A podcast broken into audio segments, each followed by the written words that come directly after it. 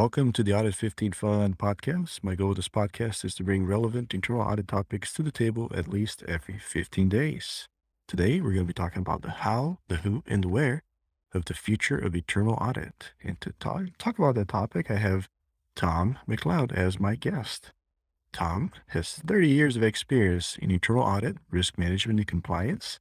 And a couple of years ago, he was named as one of the global thought leaders by Richard Chambers. Welcome, Tom, to the podcast. It's an honor to have you on. Thank you, John. Appreciate the time. I'm really looking forward to the chat. Yes, absolutely. A lot of thought provoking and deep thinking conversations we're going to have here. So, talking about the how, let's start with with how will internal audit be done in the future? And I think you have some some really thought provoking ideas in this in this area. Yeah, John, can I go back one step and ask the question. Yeah, so today we're going to go through the how, the who, the where. Let's start with the should. Should internal audit be done in the future? And if we've learned anything over the last couple of years, is the absolute paramount importance of assurance, both independent and self assurance. So I'm very much in the camp that internal audit has a huge future. Um, whether it's called internal audit is a different thing, and perhaps a topic for another uh, podcast another time, because I think that that is laced with um, some perception and bias issues that unfairly are attached to it. But there should definitely exist. Um, there, and if you accept that, then you can go into the how, where, where, and who off the back end of things. It's really interesting. We're um, having this conversation at the time about the uh, uh, Institute of Internal Audits at the International Conference in Chicago at the moment. And on LinkedIn in the last couple of days, there's rightly been a, celebration that everyone's been able to get back together after a number of years of great challenges. And those international conferences are always great. What really caught my eye was someone put up a photo of the challenges of the next uh, five, decade. Now, unfortunately, that photo could have been taken 10 years ago or 20 years ago, and it still would have had the same relevance. And so I think that we, as an, a profession, owe it to ourselves to really challenge the who, the how, and the where. So how will internal audit be done in the in, in the future? Well, in many respects, um, and this will probably show my age a little bit, but I severe. When Sarbanes Oxley was was released, for the want of the description, the description, the months before the Tom Cruise movie Minority Report was released in cinemas in, into the United States and, and worldwide. And anyone watching this podcast or listening to this podcast will remember that there's a scene where Tom Cruise sits in front of a computer and essentially avoids future crime by moving around future scenarios. He literally, with his hand, goes up and moves it all, all around. It's a, at the time, very impressive and somewhat futuristic, but as is the way with those films, we're getting bloody well close to, to that now. Um, and I think that in many respects, that is the future. The minority report interpretation of internal audit is the future of internal audit. It is the mapping of the key controls, hence why my, my reference to Sarbanes Oxley. It's a mapping of the key controls and their, their pre-dependencies and post-dependencies. And being able to sit down and you as my client, John, saying to me, um, I need to make this process more efficient. Okay, well, we can get rid of the sprinklers in the, in the roof of the building. And this is the consequential impact of getting rid of the sprinklers in the, in the building. Pre, um, you're probably not going to get insurance. Post, in the event of a fire, the building's going to burn down. Oh, I didn't realize that. As a consequence, we probably shouldn't get rid of the sprinklers as a key control risk mitigation measure in our system. And it's obviously an extreme example, but it's an example that I often use to really drive home to people that this is what you need to be uh, thinking about, and this is what you need to be able to map. And the mapping is the key part of the future of internal audit. How is the mapping? And, and it, it, it, there is no, there is some software out there that is starting to do it, but there's nothing universal that you or I can pick up and, and use and use intuitively nor is it one that you, you as my client, me as you as my auditee, me as the auditor, can sit down and really work through collaboratively. And this is the the how is the second part of it. It's not just the technology, it's the collaboration. If we've learned anything through COVID, it is the importance of collaboration, the, the beauty the majesty of collaboration. Now, we used to think that we used to have to sit around a, a boardroom, sit around a, a workshop to collaborate.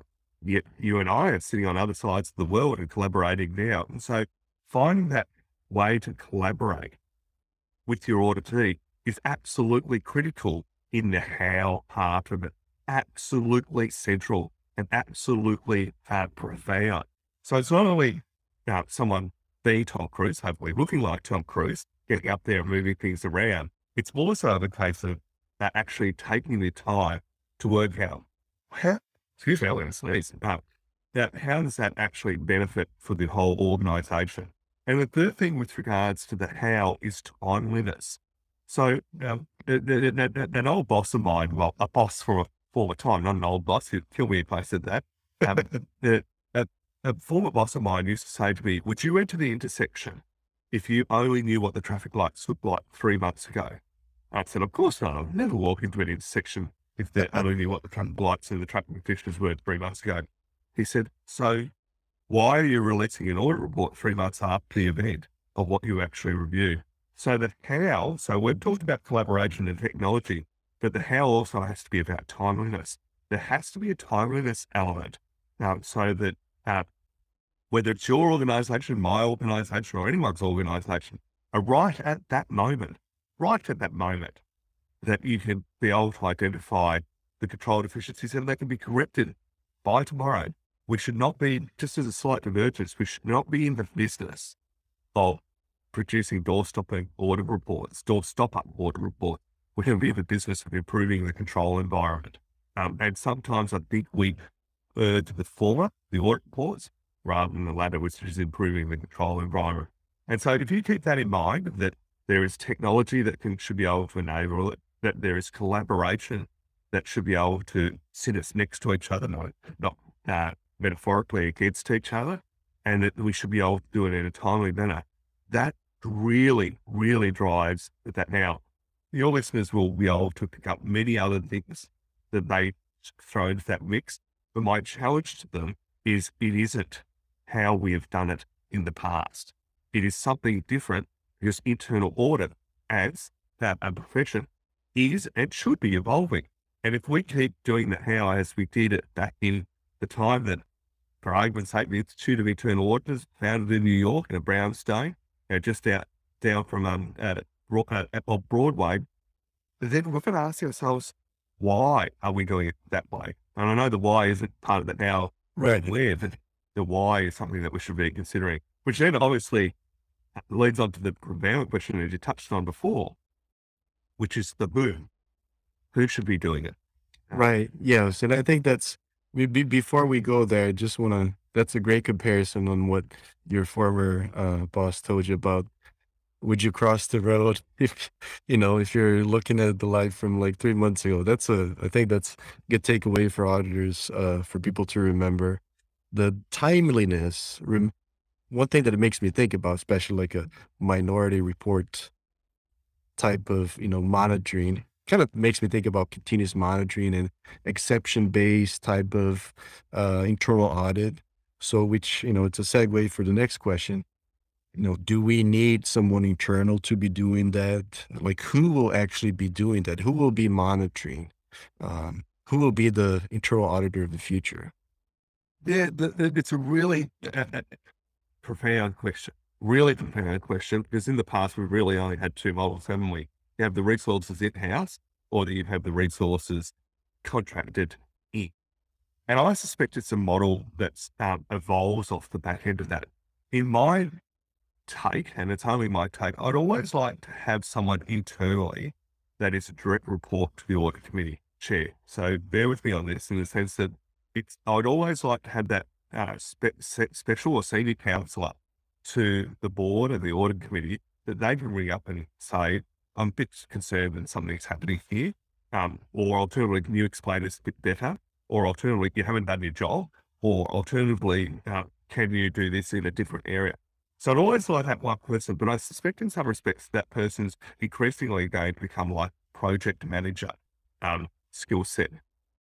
Uh, and we have the tools we have, whether it's monday.com through to everything in between. We have the tools to be able to do that on our phone, on our computers and, and the like, so that we can at, at any point in time be able to bring to the our audit committee what is one of my favorite tools, which is a really decent assurance map. You know, three lines of defense against key risks and, and the like.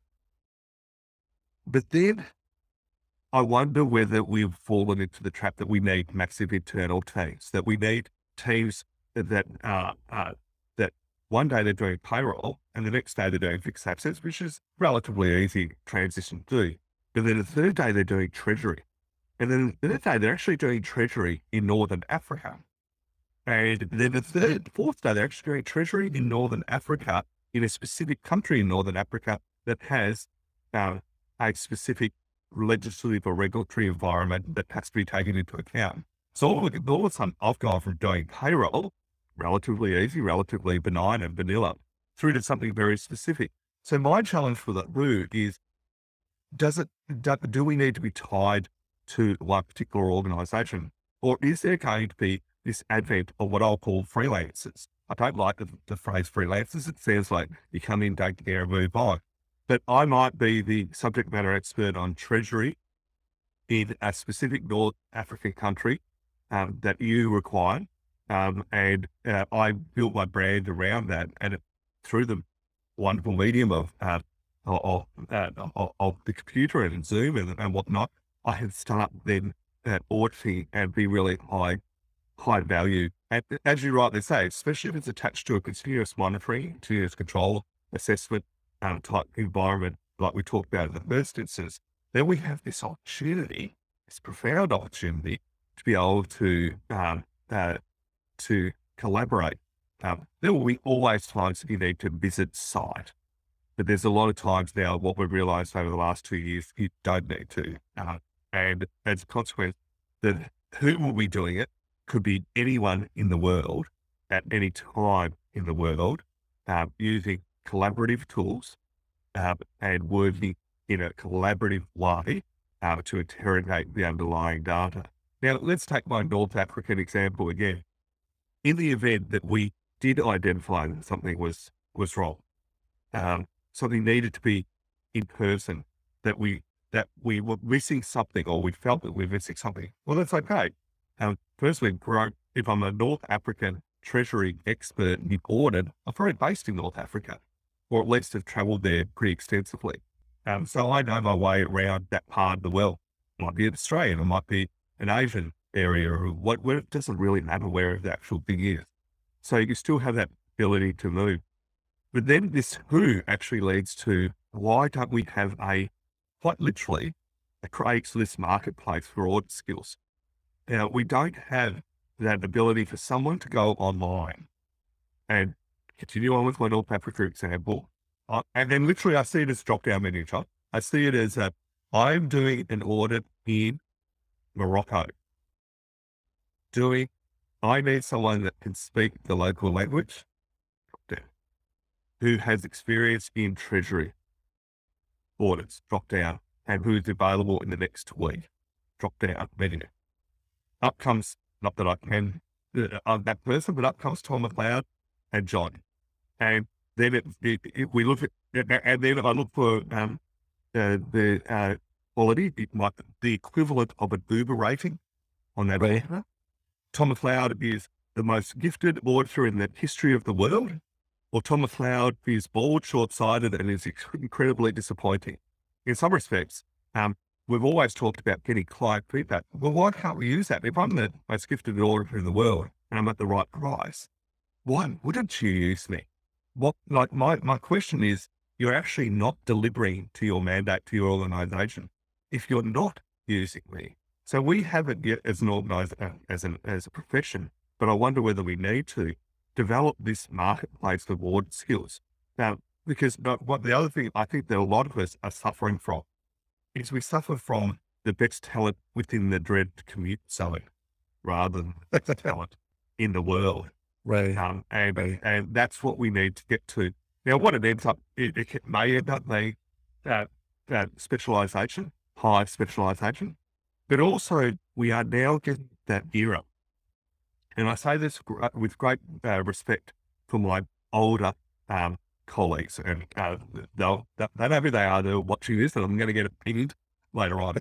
um, but there's a huge body of people that never previously existed, which is the former chief audit executive, the former chief risk officer, who still intellectually want the challenge, but they don't necessarily want the responsibility. And that is completely fine. They don't want to go down the board path, but they're prepared to do a, a, a week, a month, a month, a quarter, six months a year would work.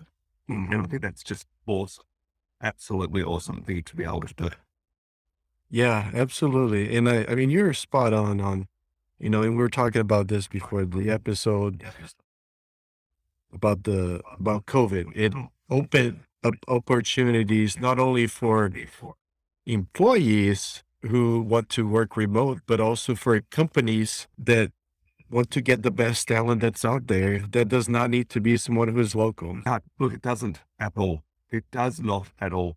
It, it can be absolutely anywhere. Just think for one moment um, how much talent we've left, how much value we've left on the table, right? By not getting the right talent. And because we haven't got the right talent, because we haven't got the right who doing the audits, and instead we're getting Tom McMahon as a payroll specialist out of Melbourne, Australia, doing an audit in Northern Africa on Treasury, um, I'm missing things. I'm not seeing things. And so it's that absence of talent uh, or the the number of times that uh, I have um, seen talent in pockets, and LinkedIn is wonderful for this, um, that just, I just want to share it with the world. I just want the whole world to be able to see. There's a great example, and when they, they use one, just I saw in the last couple of days, there's a group of Malaysian internal auditors that decided they were going to set up a WhatsApp group um, or, and an informal discussion it got so big and so quick, so quickly that they had to set. Apparently, there's a limit on what you can have on WhatsApp of 500 people. They had to set up the second group of WhatsApp uh, group, and they just share discussions. And now, all of a sudden, they will find in that group the best person to do a Malaysian treasury audit. Yeah, hi, anyone know the good person? Yeah, Tom McLeod is. Okay, thanks. Um, we need to uh, put that on steroids and put it into a real, uh, it's word, marketplace, an uber rated marketplace. And I'm using that, you know, just so we can all understand. Right. It just, yeah. And that obviously leads into, you know, the, the where, which is, which is uh, probably the most profound question of the all. We've talked about the should, the how, the who, but the where is the really interesting one. Yeah, and we'll we'll get right into it. So, in your opinion, and we talked about this even you know before the episode as as well. Where will it be based on the population and and just increase in the population in the world per country and density and skill set? Where do you think it would be?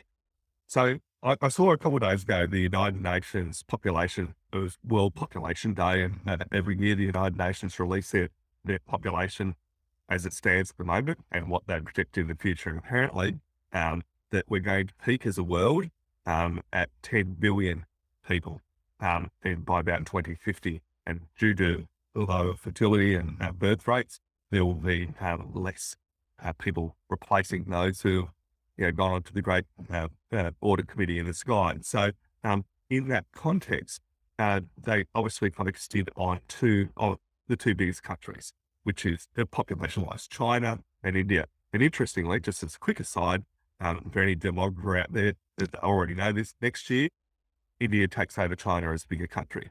So, uh, really interesting. One is a democracy, one is not.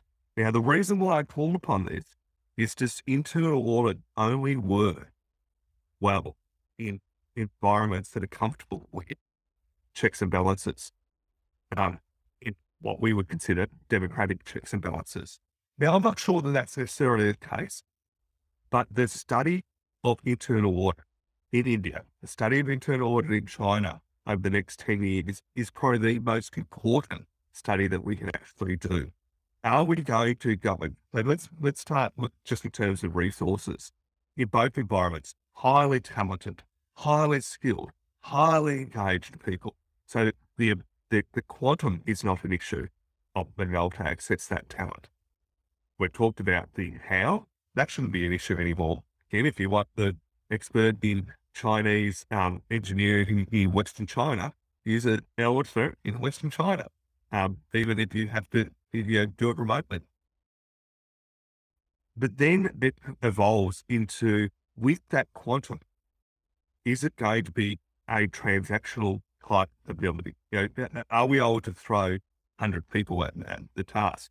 You know, if I can use it an example for you, if I may, I was training um, in a in a workplace in Malaysia. I was teaching, doing a teaching course, doing leading a course a couple of years ago in Malaysia in Kuala Lumpur, and we got talking about uh, one particular area, which we won't go into today, being root cause analysis. And mm-hmm. the particular team, the, the, the, person who was leading the team had a, had a team of a thousand auditors. He was an Indian gentleman. And I just stopped him and said to him, there's finance functions in the biggest core organizations in Australia that are smaller than a thousand people. And I said, how many audits do you do? He said, we do about 10,000 audits a year. And, and I said, do you do root cause analysis? No, we don't do root cause analysis. Um, what is it? Explained it. And then he went on to say, I could give you 50 people to be able to, uh, to set that up. It's a great missed opportunity of my career because I never pursued it. But what I'm talking about is that quantum allows us to do things that in the past we may not necessarily been thought possible. And especially if we could hire that 50 people for three days, if we hire that 50 people for a week um, through my Uber type for the marketplace. Now, if I then move to, to China, in the sense that, you know, one of the great revolutions of our lifetime, surely, the, uh, the former Australian Prime Minister said that the greatest peacetime decision, uh, the former Prime Minister Bob Hawke in Australia said the greatest uh, peacetime decision of our lifetime is China moving to, uh, towards a more uh, market economy. Now, think about that as it relates to, to. How do we surf off the back of that how, and I don't mean take advantage, actually contribute to that. How do we um, look at China and look at what they've done? And let's take manufacturing as an example. So 50 years ago, I think it's fair to say that um, the brand of Chinese manufacturing wasn't as good as it is today. So the Chinese ability to take something that was poor and turn it into something that is brilliant, take something that was inefficient and turn it into something that's efficient, take something that needed um, massive investment and turn it into something powerful is just breathtaking. So the where is absolutely um, critical to our discussion about the future of internal audit. I've often advocated that every other year, um, uh, the, the Institute of Internal Auditors conference that we are talking about before should actually be based in Shanghai, Beijing, New Delhi, Mumbai, um, Jakarta, uh, Bangladesh. You're not going to get the numbers, but you're going to get the debate. Um, so, you know, why the where is so important is that there is two different mindsets at play in terms of societal mindsets. And we've always said everyone needs internal audit. What happens? Yeah, I said at the start that you should add the should to this conversation. What happens if a society decides that they don't need independent checking? Now, that for you and I is like arguing against motherhood. Oh no, you can't do that. Surely, no, no, bloody hell, you got to, you got to, you got to have third line checking. But who wrote that? Who said that? Who, who actually said that we need third line checking? And that is the future of internal audit. That discussion right now. We need to be having that discussion right now. We need to be having the contrary views. We need the people that are in the room that not yelling at each other, but respectfully disagree with each other. We need the people that rather than us all sitting around and you know, singing songs around the proverbial campfire, and I'm not suggesting that's necessarily a bad thing, but we need people that um, will, uh, we need, there's a guy out of Canada, and you've spoken to Tim Leech. Uh, we need the Tim Leeches of the world. Um, we need the Todd Davies, a guy here in Australia, um, who's wonderful at what he does. We need him. Um, not we need those people, not necessarily in organisational uh, senior roles in, in the institutes or others or other ones, um, it, although they both do wonderful jobs. But we need those people. We need the Norman Marks of the world. We need the Richard Chambers of the world Um, we need to sell our pits here in Australia. We need, um, there's a guy in London that I really rate, Mike Barber. We need all these people. There's a guy who's just come back to Australia, Daryl Butler. We need all these guys, these people, you know, guys I mean in a, collective, collective sense, not just men. We need men and women um, uh, across the board challenging us. We need new people and old people. Uh, every every time we meet together, I would be having a future of internal audit discussion. And if someone put up that we've got to be aware about technology's impact on internal audit, which is what happened at the Institute of Internal Auditors International Conference a couple of days ago, I'd be saying I have the veto right to be able to stand up and call call this out. So you know, the future of internal audit, you know, to borrow the the the most used phrase from you know Eleanor Roosevelt, you know, the longest serving, if I'm correct, um, First Lady of the United States, which is the least of her achievements, if I can say so. Right. The future belongs to those who believe in the beauty of their dreams. Um, and I'm not yet sure that we as a profession are pushing ourselves hard enough to dream. I'm not sure that we as a profession are asking ourselves these awkward, challenging, um, destabilizing, disruptive questions over and over again. Instead, I think that we are comfortable too often doing what we've always done, doing what the founding fathers the Institute of Internal Auditors did back when they uh, decided to set up the, the, the, the professional body, not the profession. The profession predates it, of course it does. And I think that it sums up best one phrase, and I may, if I leave you with this, John, one phrase, um, which comes from, uh, there's a wonderful article, um, and I'll send it across to you so you guys, you can put it up as attached to, to it. It's from the, it, I think it's called the Accounting Historians Journal. So it's probably not the most read document, uh, read journal in the history of, of the world. It's not up there with New York Times, but it was about the history of modern internal audit. And uh, hopefully I'm going to get the name of the organisation right. It's the Northwest Railways in London. And the Northwest Railways in London was expanding. The steam train all of a sudden allowed them to have things outside London. They had things, wow, up in Manchester up even further into Scotland and the like. And at the time, they were the largest company in the world. That they were the biggest company in the world. And I realized that they had to understand how they were going to operate or what was actually happening.